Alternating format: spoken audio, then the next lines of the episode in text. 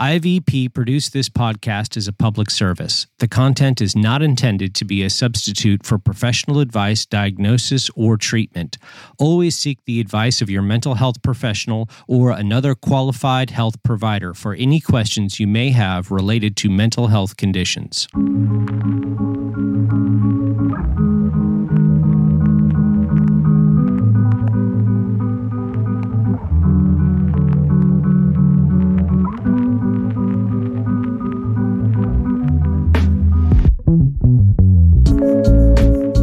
Tell me about a time when you had trouble getting out of bed? It could be for any reason. I would say that there was a period of uh, several weeks where it wasn't so much the front end of the day on getting out of bed was difficult, but it was the back, it was the end of the day in which I had this felt sense that if if I don't wake up tomorrow morning, there would be a relief.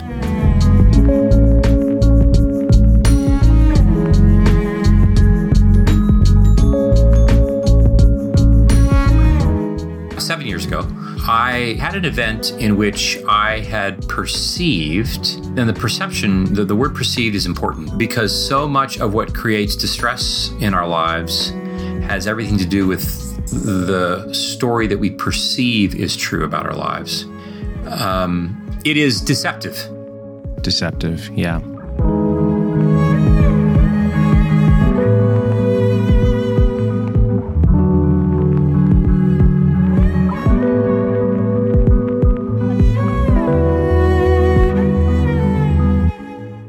Thompson is a psychiatrist, speaker, and author based in Virginia.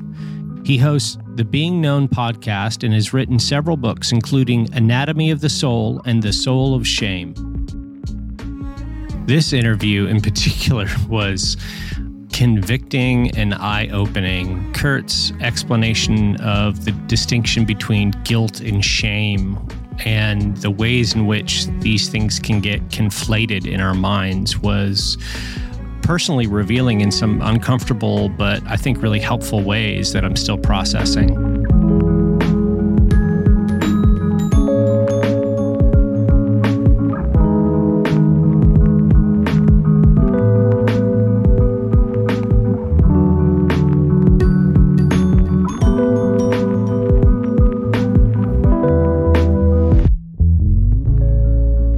You're definitely going to hear me working through his ideas in real time as I try to figure out what I'm experiencing and what that has to do with with the concept of shame and why shame might be a main reason that people stay stuck in bed.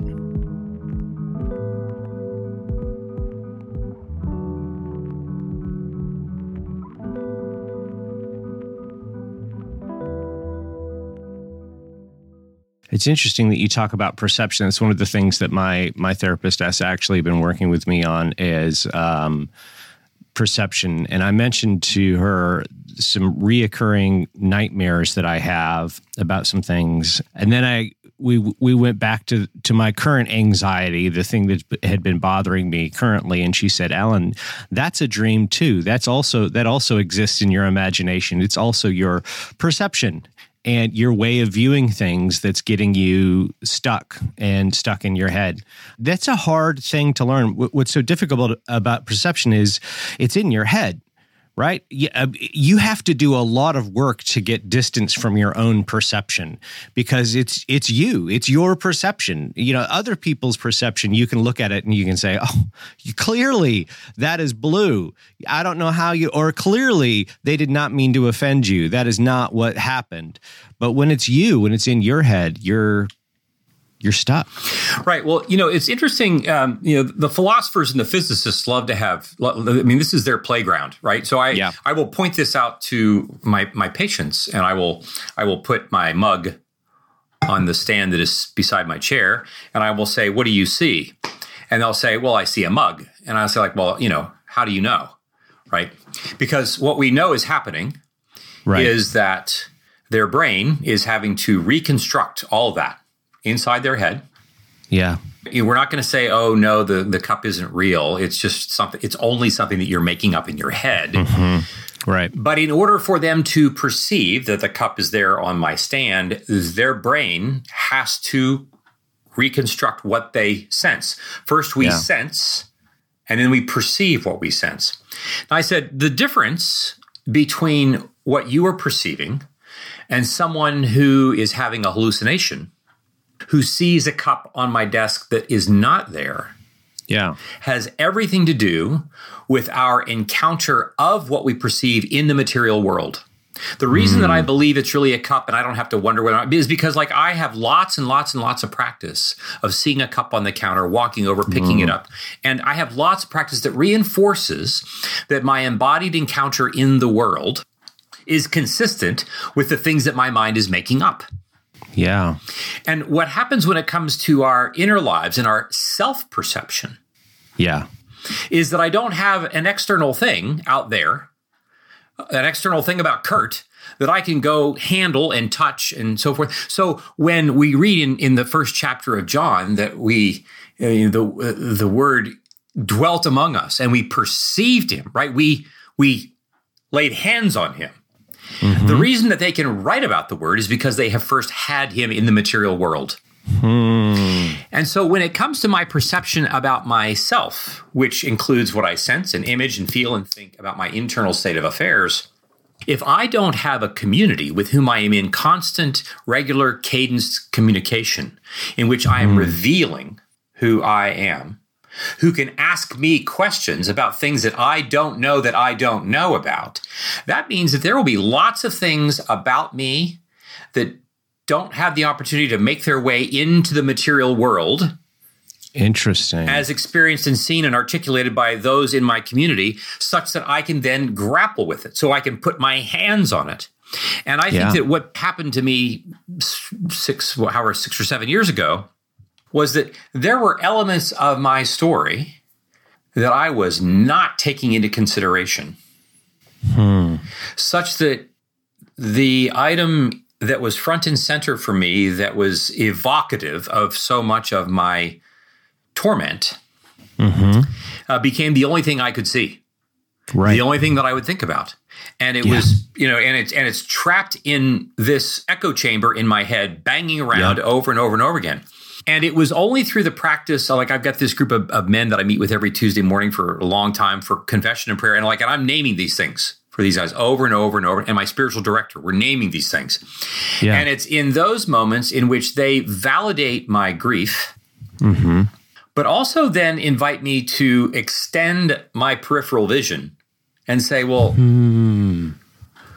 gosh, as you're talking about this, Curt, here's something that I notice about your story that you're not talking much about. Hmm. And here's something else about your story that you're not talking much about. Not just about your story as it presents right here now, but your ancient story.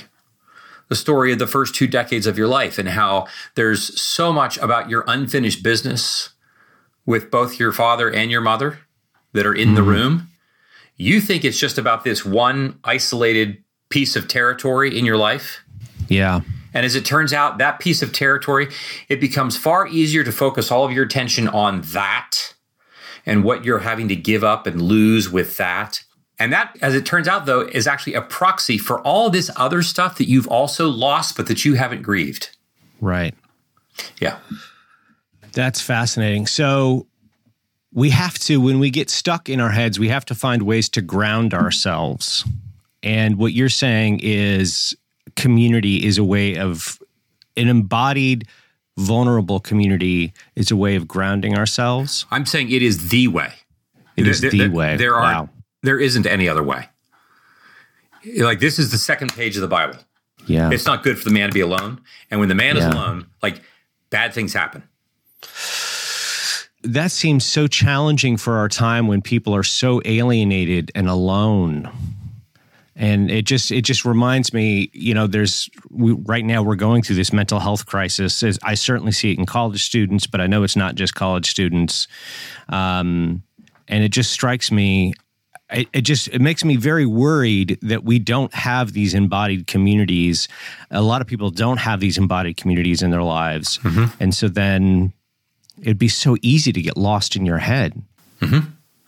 Well, as I've as I've said in in other other spaces, um, you know, the pandemic primarily did not cause things as much as it revealed things.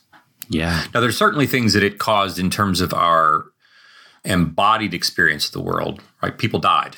Our bodies right. didn't do well. But in many respects, what the pandemic did was that it very quickly disabused us of our uh, distractible coping strategies. Uh, it just it just kind of like took them away. Yeah. And we are left we were left with the us who were there before the pandemic. It's not like it created a new phenomenon. I mean, I, we we had developed you know strategies over the last 10 to 15 years or you know especially since smartphones of finding an infinite number of ways of uh, distracting myself from myself Yep.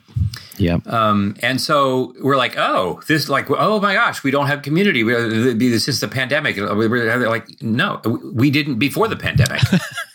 right. We just had lots more access to things, and now like it's like the king has no clothes.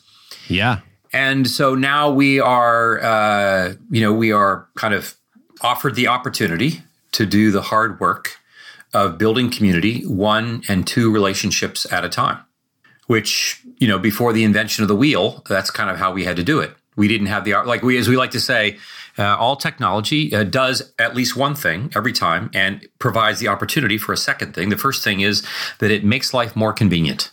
That's what all mm. technology does. And the second right. thing that it potentially does is that it potentially sets us up to be less connected to one another. I can now hmm. plow my garden more efficiently with the, with the wheel, and I can also move five miles away from you so that I can't. I don't have to talk to you. Yeah. And I can get there a lot faster. That's right. So one of the one of the questions that I often get is what do you tell that person who doesn't have that community because I, have received pushback. I've gotten this because I make this argument in the book that they're going to be you you have to rely on people because in my own story there have been times when I have just had to call up a friend and say I can't move. What do I do? And they've come over to my house and just sat with me and prayed with me and talked with me and gotten me out of my head, just like you described, because I was lost and going over and over and over and over and over. But one of the questions that I'll get, some of the pushback I'll get is, well, well, that's great if you've got that community, but what am I supposed to do? I'm alone. Mm-hmm. Well, so I have two responses to this. Uh, well, maybe three. And the first actually begins on the okay. The, the, book is Genesis: The Story We Haven't Heard, and the author is Paul Borgman. Borgman, former, I don't know if he's still, I don't know how old, like th- this was 20 plus years ago. Uh, he wrote this book because Borgman was a professor of literature uh, at Gordon College, and okay. he taught the book of Genesis as a literature course. And it was so well received that it was eventually put into a book form. Wow. And in this book, he writes, I, I've never heard anybody put it like this. It's just like, oh my gosh, this just makes so much sense. He says, Who knows how many people God tried to get to go with him to Canaan before he finally, in Abraham, found someone who said yes? Huh. We don't know because there's no story to be told. Right. And then you get, and I'm like, oh my gosh, that just seems like, and then you get to the New Testament, you get to the Gospels, and you're like, oh my gosh, there are a lot of people that Jesus asked to be his disciples who said, no, I got to go bury my dad. I got to go check out this piece of land. Yeah. There are these, Jesus knows, God knows what it's like to want deeply, desperately to partner with humans. And mm. we say no to him. He knows what it's like to be turned down. Mm, that's beautiful. Yeah. He he wants to tell us his story and he wants us to tell his story to others and he wants to partner with us and we say no. Yeah. And so to the so that's the first thing I would say that for those of us who feel overwhelmed because we perceive there's that word again we yeah. perceive there is no one who will say yes to our request to partner with us. I want to say Jesus knows exactly what it's like to be you. Hmm. In fact, he might say, if he were talking to you, he's like, gosh, now you know about what it's like for me to be me. Yeah. And then he would say, uh, I want you to do what God had to do in the in Mesopotamia. Hmm. I want you to do what I had to do 2,000 years ago in Palestine. I want you to keep asking until the first person says yes. Yeah. Will this be hard? You better believe it's going to be hard because yeah. human beings are terrified of actually living into their calling off the first page of Genesis. Hmm. We're terrified of this. And so when we say, like you have community. Well, my guess is, Alan, that you didn't just like magically wake up one day and community was just there. No, no. At some point, you yourself had to do the work of forming community. Yeah. You had to take the vulnerable step of telling your story for the first time to somebody that you didn't know with certainty yeah. that they would receive yeah. it. Like so we do this work of we develop what we call confessional communities, and we're doing this work trying to we're, we're training people to develop these you know lay lay versions of this with you know without having two therapists in the room. And when I go places to speak, this is a common question, Curt. Where do I find a confessional community? And I'm I say like, okay, Paul Borgman. It's hard. Yeah. God knows it. And the question is not where do I find it. The question is how do I create it? Because that's what we have to do. Yeah. And it is hard, it is risky, and God knows what it's like. And it is the way that we heal. And so it means you start with one person and you ask them, uh, Sam, will you join me in talking? I want you to read Alan Noble's book. And when you do, I, then I want you to consider can we tell each other our stories? And can we begin to do this? And if you're willing to do this, then I like I got one more dude. Yeah. Or Sarah, I got I got one more. I got one. I, got another woman in my mind that I would love to join our community. And yeah. maybe maybe Sam, you pick one and I pick one, and there we'll go from two to four. We're we're gonna like we're gonna do this. And can we know? Can we be can we be certain that like we won't be disappointed? That we won't be hurt? Like no, because you're dealing with human beings. Yeah.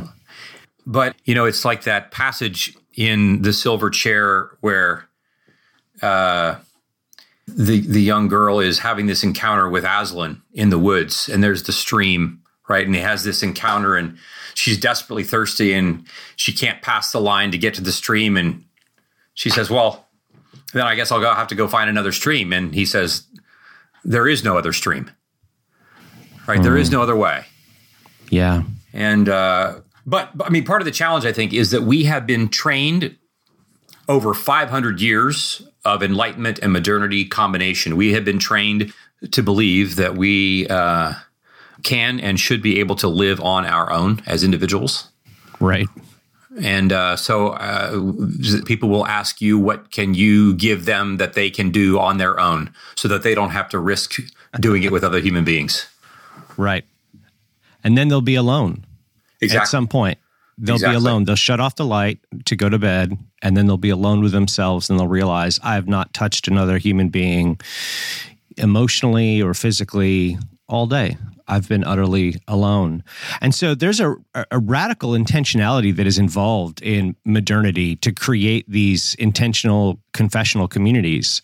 Um, maybe an intentionality that just wasn't required 500 years ago, but it's what we have to do. And mm-hmm. I, have been talking to my students. My students, you know, they're in this position where friendships come easy because they're in this community. It's a Christian college. So a lot of the people they're around believe the same things. They're going through the same life things. Mm-hmm. And I've I've started to tell them, get ready mm-hmm. because it is never going to be like this again. Do not treat your friendships as a given. Dude, You're going to need uh, to be just as intentional, just as intentional as you are right now about finding a spouse. You're going to have to be about finding friends and keeping friends because people are going to move.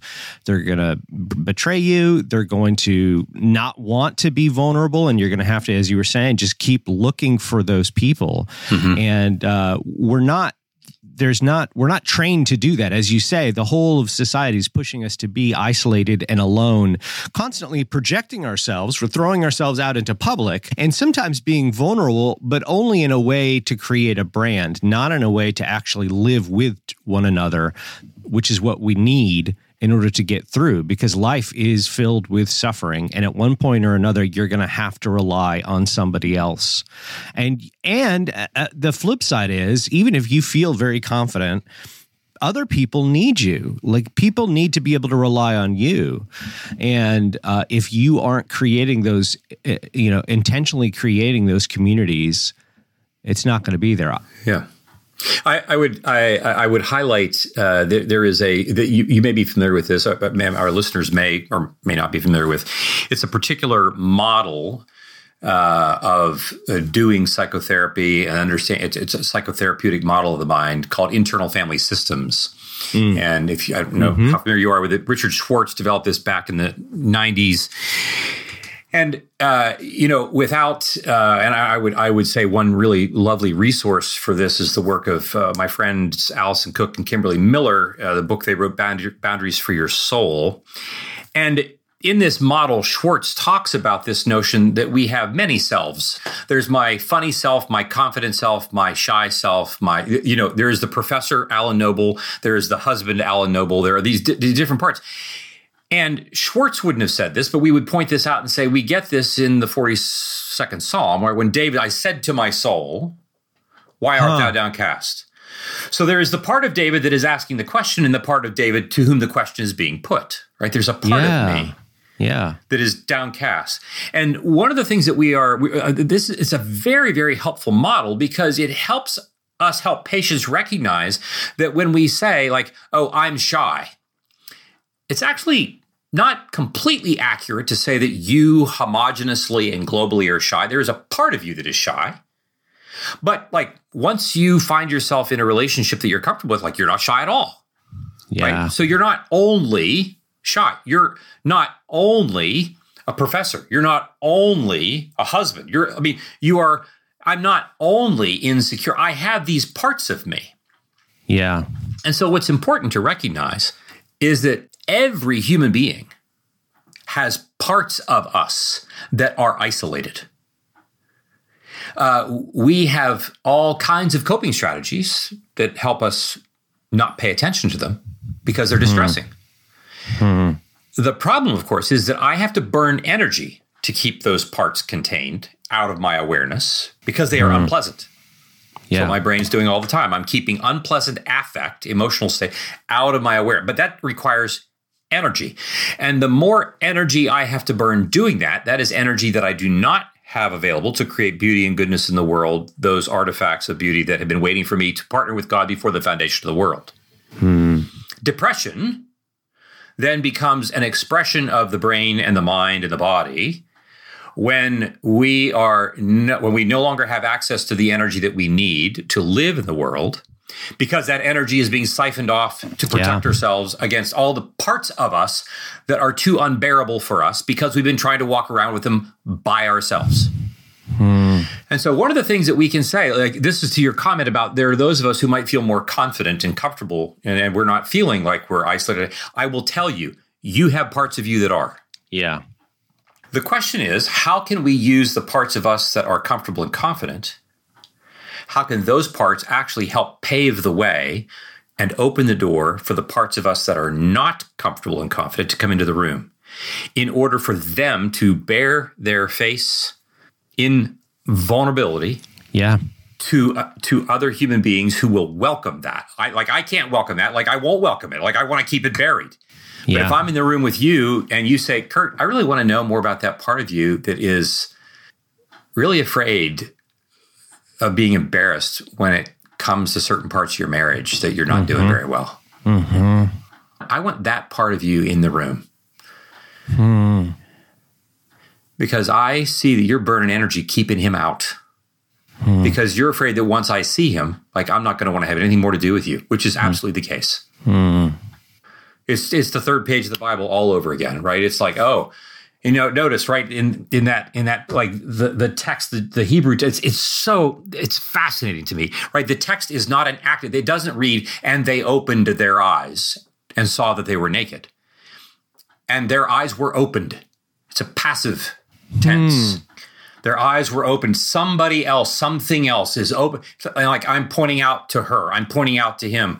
Oh you're naked. Could you could you please put that away? Could you please yeah. like like I'm, in other words, the, the wounding just continues from the mm. conversation between the woman and the snake, where it's now we're just going to share it with everybody. And in that wounding, my vulnerability is like it's that I am naked is now a liability. Yeah. I'm shamed because of my vulnerability. And so like I'm not stupid. why would I be vulnerable about those parts? Like, why would I like bring that stuff into the open where I know when you see it, you're gonna like want it like. Uh, but we have to do it anyway. We do, and and we would say uh, we in Jesus we have someone. I mean, this is going to sound uh, whatever uh, you know, I, I, was in Nazareth a, a, few years ago and saw this and, and, and, had kind of like an up close and personal visit with somebody who was curating a museum and talking about crucifixion. And, you know, all of my uh, motifs of crucifixion is Jesus, uh, you know, from movies or pictures or whatever. It's, you know, Jesus on a cross, but that the cross is highly, it's pretty elevated. And the, the curator of the museum was saying, like, oh, no, people were no more than like eight inches off the ground. What?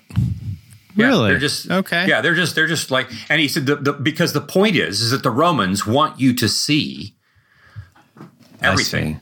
right? And and they're not going to be like yes up on the hill apart from people that I might see in the movie. Like no, it's like right there on the side of the road. Yeah, we want to humiliate and terrify. Right. This is fear and shame. This is what that torture mechanism was all about. And we mm-hmm. have in Jesus someone who was stripped naked, beaten to a pulp, and hung naked, naked, with all of his package. In all of our Christian artwork, rarely will you see an absolutely accurate version of the crucifixion and all for good reason. I appreciate that. But the point is that the Romans, the Romans intentionally would do this, and and Jesus, we, in Jesus, we have someone who knows how hard it is to do this work of being naked. Hmm. But in so doing, like you know, the Romans had lots of ways of killing people, a whole range of different ways right. that didn't require stripping somebody naked. But in some respects, like this is a recapitulation of Genesis 2, the end, and they were naked and unashamed. And Jesus was mm. naked and he was disregarding the shame. Evil wow. thinks that he's come and he, he's going to use shame in the same way that he used it in the garden. And Jesus is saying, like, you can take me as you want. You don't get to like you don't get the last sentence in the book. Wow. Let me let me pivot a little bit and ask about shame and mental illness or mental affliction. How how do you see the role of shame playing into somebody's life who is struggling with a mental disorder or a mental illness? How might that appear? Well, I think first of all, I would say, um, and, and we could we could talk a long time about the use of language like mental illness. But the first thing I would say is that uh, shame is ubiquitous to the human condition. It is first and foremost a neurophysiologic event that we begin to experience as early as 15 to 18 months of age. Wow. Long before we have language. Huh. Uh, and so we are practicing before we have any comprehension of what we're doing or what we're experiencing. We are already practicing ways of mitigating it, practicing ways of regulating it. And if we, you know, in, in, most families, we grow up in certain ways in which when we feel shame, we don't necessarily have the understanding or the experience that when when I am shamed because of something, I don't have a parent that says, "Oh my gosh, I'm so sorry. Like the reason you're feeling shame is because of what I just did. It's not because of something that's wrong with you. Mm. I often don't like I don't get that message, and so what do I got? I got like well, I got to draw. Well, it's it's it's it's about me. It's up to me. I, like I'm the responsible party for what I'm feeling. I don't think these things as a six year old or as a 10 year old. Sure. But it is how I operate. And so by the time I'm 18, I have an entire library of narration that helps me regulate shame. And I don't even know that's what I'm doing. So this is like this is taking place, you know, in in the lives of eight billion people. This isn't just oh, some people have it, some people don't. Like, right, right. Like so, but what we would say is that, uh, for, for, example, you know, we would say that um, w- when we are experiencing emotional distress, uh, we can experience distress for a number of different reasons, but it is not uncommon for that distress and the the neural networks that represent the particular distress that I have, whether it's sadness or anger or disappointment or whatever, they get tangled up with the neural the neurophysiology of shame. Hmm. So if I grew up in a house where, oh, so for instance, like I grew up in a house where I had I had two parents. They were both God fearers, Jesus lovers, lovely people, and they were imperfect. Yeah. And uh, my mom was pretty anxious. And my dad was a guy who, uh, if you were to talk with him for 30 minutes, you would come away and think, like, oh my gosh, Lewis Thompson is a gem. He's a lovely guy. Hmm. You would not think, oh my gosh, I think I'm a little worried that that guy could like have an anger problem. You wouldn't hmm. think that. You wouldn't know what he would think because, because, and why was that? Well, because we spent a lot of time making sure we didn't piss him off. Hmm. Now, it's not because I mean he he didn't rage and he didn't he didn't do any of those things, but like there was a sense in which you didn't mess with my dad, but my dad wasn't necessarily aware of the impact that he would have, which meant that I grew up in a family where I was afraid of the affect of anger. I was afraid mm. of it. Hmm. And I also learned that, you know, being the good little Jesus follower that I was, to be angry was something that was wrong with you. Hmm. So shame and anger get tangled up together for me to be angry is to be ashamed. What about the kid who, you know, he's he he brings he's he's 10 years old, he's got his best score on a math test ever. He brings his 92% to his dad and his dad says, "Ah, where's the other 8%?" so you know, if you ask dad, like, are you trying, are you trying to make your son feel bad? Is this, was that, was it when you woke up this morning? Intention? Did you think, yeah, did I think like, oh gosh, I wonder, how can I make Tony feel really bad today? Oh, yeah. Oh, I'll wait till he brings me his math test. No, he's not trying to do that, but he's mindless about what he is doing. But what Tony learns is that joy, here's my 92%, and shame get tangled up together. And what does Tony then do? Tony learns ah, you don't ever tell people about what you really love about yourself. You don't really ever tell people what you want. You don't tell people what really, you know, really excites you because there's too much opportunity for those folks to come back and say, like, like, why are you asked? Why are you like what, what's up with you? Like, where's the other 8%? Some version of this. All this is to say is that we have an infinite way of tangling ourselves up with shame such that at some point my brain runs out of capacity to continue to contain the noxious affect that it carries. Yeah. Because I am primarily carrying it in isolation. Hmm. And when that happens, shame, the moment isolation begins to, I mean, the moment, I mean, isolation is a primary feature of shame. And so, to the degree that I feel isolated, you can guarantee that shame is at work. Is that and so true? when we, yeah, when we ahead. ask, well, so what role does it play in mental illness? Like, it's like it, it's playing a role with everybody. Yeah. And in those of us who have gotten to a point where we are expressing it in terms of symptoms, hmm we can say, well, it won't take much, it won't take long before we find out where and how shame is has become operational in this person's life. Wow. Is this true with other emotions? So so I I don't feel like uh, shame is a big problem for me, but guilt is. And to me, those those concepts can kind of overlap it at, yeah. at times. Uh, so does guilt operate in the same way? So, for example, um, not to be too vulnerable on a podcast, but you know, it's not uncommon for me to wake up and just feel terribly guilty with no no object of of guilt. And so often, what my mind will do is say. Uh, that one part of me, right, will say mm-hmm. to the other mm-hmm. part of me, mm-hmm. um, mm-hmm. "What do we have? What do we got? What do we got to to work with here as as possible sources of this guilt? Do we have any good uh, any good suspects? And it'll find, mm-hmm. it'll always find something, right? Right. And part of that, and I think you know, is is growing up in church culture. There's always there's always something you can feel guilty about. Um, yeah. Well, this is a question that is not uh, infrequently asked. What is what's the difference between shame and guilt, and how does how do they you know yeah. what's the dance that they have with each other? And I would say, well, there are some ways. Uh, this is this is not a you know a comprehensive or absolute reflection on that, but there are some things I think that can be helpful. One is that uh, as we've said, the thing that we call shame. Right, we give that we, we give a, a, word that we call shame to the neurophysiologic sense of what we of what we experience, and there are characteristics of this that you can see in three year olds. Hmm. There are characteristics of this that you can see in dogs. Hmm. Right? There is yeah. the turning away, there is the yeah. disintegration, there is a me moving away from myself and me moving away from you. Yeah.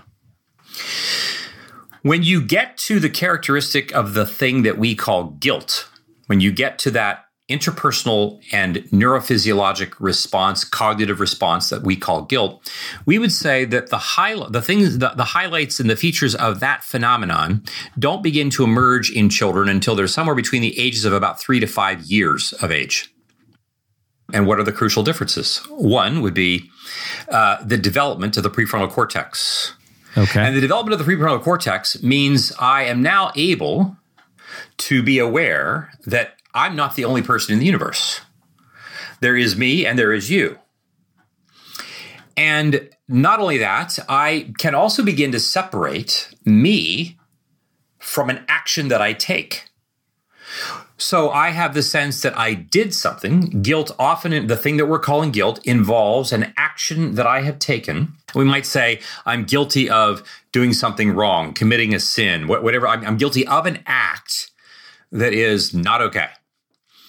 But my perception, it's not that I'm guilty of doing something that is just simply not okay in the abstract. It's not okay because it involves a a, a breakdown between me and somebody else. Yeah. Like I'm guilty of something I didn't, and my, my dad is angry. Like I'm uh, like because I'm aware that I didn't just do something wrong. I did something wrong, and my dad is upset with me. Yeah. But my awareness of that requires my brain having developed enough of an awareness that there is a me and that there is my dad and there is this thing that I've done. So we would say the shorthand for this would be to say uh, guilt is I have done something bad. Shame is I am bad. Hmm. Because developmentally, with shame, I don't, I yet haven't developed the sense that there is me, there is you, and there's the thing that I've done. Hmm. Now, here's the thing this is another crucial piece that's different between the two of them. Uh, and, and, these these uh, studies have been replicated in children, in uh, like young adult, like college students, older adults. If I commit an act uh, that affects a person with whom I have an important relational connection, mm-hmm. The feeling of guilt, the thing that we call guilt, my typical response, most times, not always, but most times, my typical response is to move toward that person and seek forgiveness and say, I'm sorry because I want to be more connected to them. Right. Because I'm able to separate this thing that I've done it's not me that is totally the problem. It's this thing that I've done that's separate from me. And I have the confidence that when I've hurt your feelings, Alan, because of what I've done, you will say, It's okay. We're good. Hmm. I feel good about that. Six hours later, I'm reflecting on what I did. And there's the part of me that still feels bad. Mm-hmm. I, re- I remember the event. I still yep. feel bad. Yeah. And I will say, I'm gonna call. I'm gonna pick up the phone. I'm gonna call Alan again. I'm saying, dude, I'm just so sorry. I'm just, and you said like, dude, like we're we're fine. Like we, yeah. we had that we had that conversation at nine o'clock this morning. Yeah. And and I'll say like I still feel guilty, and you would say no, that's not guilt, that's shame. Hmm. Shame is this thing that has me feeling separate. Hmm. Uh, it is a common thing for people to say, "I feel guilty. I feel guilty," when what they are really feeling is shame. I'm not your therapist and I don't know sure. your story that sure. well, but I, like I would guess, I, I, would invite you to consider that there's a good possibility that what you're waking up with in the morning is not guilt. Hmm. It's not the thing that we would call we would we would use that word to describe. We're using we're talking about a phenomenon that you know the minute that you again because guilt is like when I'm guilty, it's like, yep, I'm guilty because I did this thing and it affected this person, and I know what I need to do to go and make this right, and I can do that, and it's going to make right. it right. Right. Shame has me kind of like cowering and like concretized. Like I'm I'm just I'm just all I'm straight jacketed alone in my isolation. Because with shame, I will tell you that when I feel ashamed, if I've done something for which I feel shame, I will not come to find you because the very notion of you of me imagining you seeing me see you right is too it's too nauseating. It's too it's too painful for me because this yeah. is what sh- this is the feeling of shame that I get. This is why in the Gospels so often when the gospel uh, when the literature talks about the use of the word sin, so often shame is talked about. Guilt is talked about less often and more in terms of courtroom, right? This is about right. God the judge giving us innocence, right? Setting us free. But shame, and, and this is why like I need a savior to come and find me because like I'm not going to be able to look at him on my own terms. Mm. And what's and and one of the reasons why we why we think it is really important that we like be clear and recognize that like we're not talking about a thing called guilt, we're talking about a thing called shame, is so that we can then identify well what are the features that are actually taking place, so that we can then identify what do we need to do specifically about this particular neurophysiologic event. And this is when we would say, uh, you know, the first thing that we need is our willingness, and th- and this is hard. This is hard for us I need to be willing. You know, I, I did this thing. You've forgiven me. Guilt is not a part. Like, and you're saying like, Curt, let's let's get coffee again. I'm like, no, I can't. You're like, no, dude. Like, we're gonna have coffee. And uh, we, okay, so a guy, and then you're like, and you're gonna be like, Curt, look at me, and it's gonna be hard for me to look at you. Hmm. Like, look at me. And I am going to have to take the risk of allowing myself to be seen by you. Hmm in the very moment that shame is in the room in order for me to have a physically and embodied experience of watching it be disregarded in your eyes. Only now can I really see me truly because I see you seeing me. Hmm.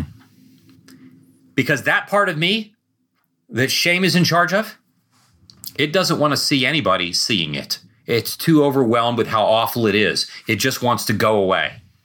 Yeah. Thank you. That's that's that's a lot. And so for somebody who wakes up feeling shame, part of the reason they want to stay in bed is because that is an effort of isolation. It's a way of pushing away. Right. The the sooner I get out of bed, the sooner I'm likely to encounter someone who will see my shame and it will be too unbearable to me. This yeah. is a story that I'm telling. Yeah. And it's not until I begin to practice, right? Th- th- I mean, th- oh my gosh. Like Caravaggio's painting of Thomas coming to Jesus and Jesus grabbing his, oh my gosh, it just gets me. Him grabbing his wrist and putting his hand in his wound. Yeah. Look at me, looking at you looking at me, looking at you. I mean, this is he is like like Thomas just gets a bad rap about being doubting. right? I mean, this is a dude yeah. like like think about it like like it's not just that Thomas needed to know that Jesus was alive. Thomas first needed to know that Jesus was dead. Like mm. he's not there. He doesn't witness. Like he's not. They've all scattered. Like is he really dead? Like you hear things like it's not until he sees the wounds. Yeah does first death make sense before life can make sense. And if I'm going to live, I have to allow you to see my wounds. I have to allow you into the parts of my house where death lurks. Hmm. And Jesus is saying, This is how we do this hmm.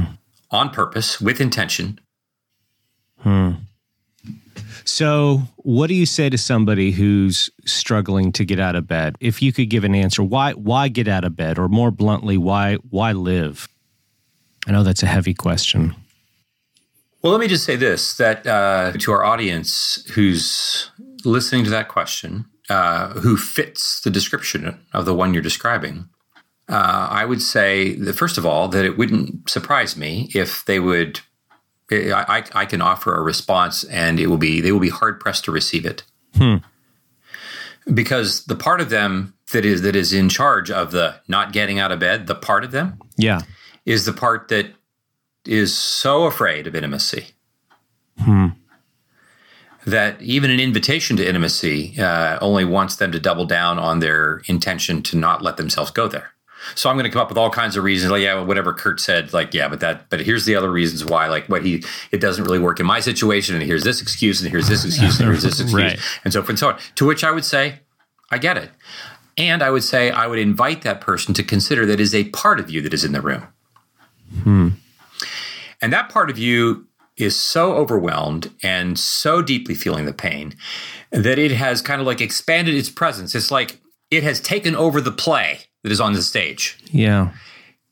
And I also would want to say, though, to that person, there are other characters in your play, there are other parts of you that the world desperately needs. Hmm. There are parts of you that if they were given the opportunity to come onto the stage, if we were to take the talking stick away from the part that is now dominating the stage, and we were to say, Thank you for your service. We want you to go stage left. and we're going to bring some other parts. I want to say there are other parts that long to create beauty and goodness in the world, beauty and goodness that the world desperately needs, for which the world will not be complete unless your part comes to the party. Wow.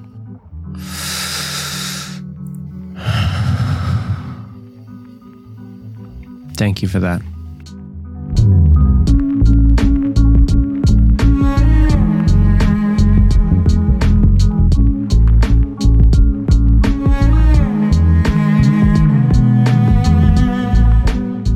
I think one of the things that Curt teaches us in this episode is that even when there's a part of us that is afraid of intimacy, that is scared, is uncomfortable, that has been hurt before, there are other parts of us in our mind. And there is a part of us that longs for intimacy, that longs for vulnerability. And it's that part of us that we need to talk to and to nurture and encourage so that we can live in what he calls confessional communities. So I loved it when he talked about the idea that there are different parts of us in the room and inviting those different parts to come out. And the fact that the world needs those parts of us that we might want to stay hidden. For me, I was thinking about how when I go through very difficult times, uh, the creative part of me shuts down. I sort of lock that part of me in a room and it just goes and withers. Even the funny part of me tends to get shut down, and instead it's just the what do I need to do to get through the day? You know, the controller part of me that takes over. So it was convicting when he said, you know, the world needs those other parts of you. And I'm like, oh man, people will tell me that my writing encourages them, and yet my creative side is one of the first things that gets shut down when I'm going through a hard time what can I do to allow that person to be in the room and to continue to function even when I am suffering? Because, you know, inviting that creative part of myself into the room isn't going to make the mental anxiety go away. But I wonder if there's a way for those things to exist in the room at the same time. I don't have an answer for that. IVP is invested in advocating for mental health through the publication of books like On Getting Out of Bed by me, Alan Noble, and The Soul of Shame by Curt Thompson. IVP provides Christian resources for both individuals and professionals. Find all of IVP's mental health resources at ivpress.com slash mental health.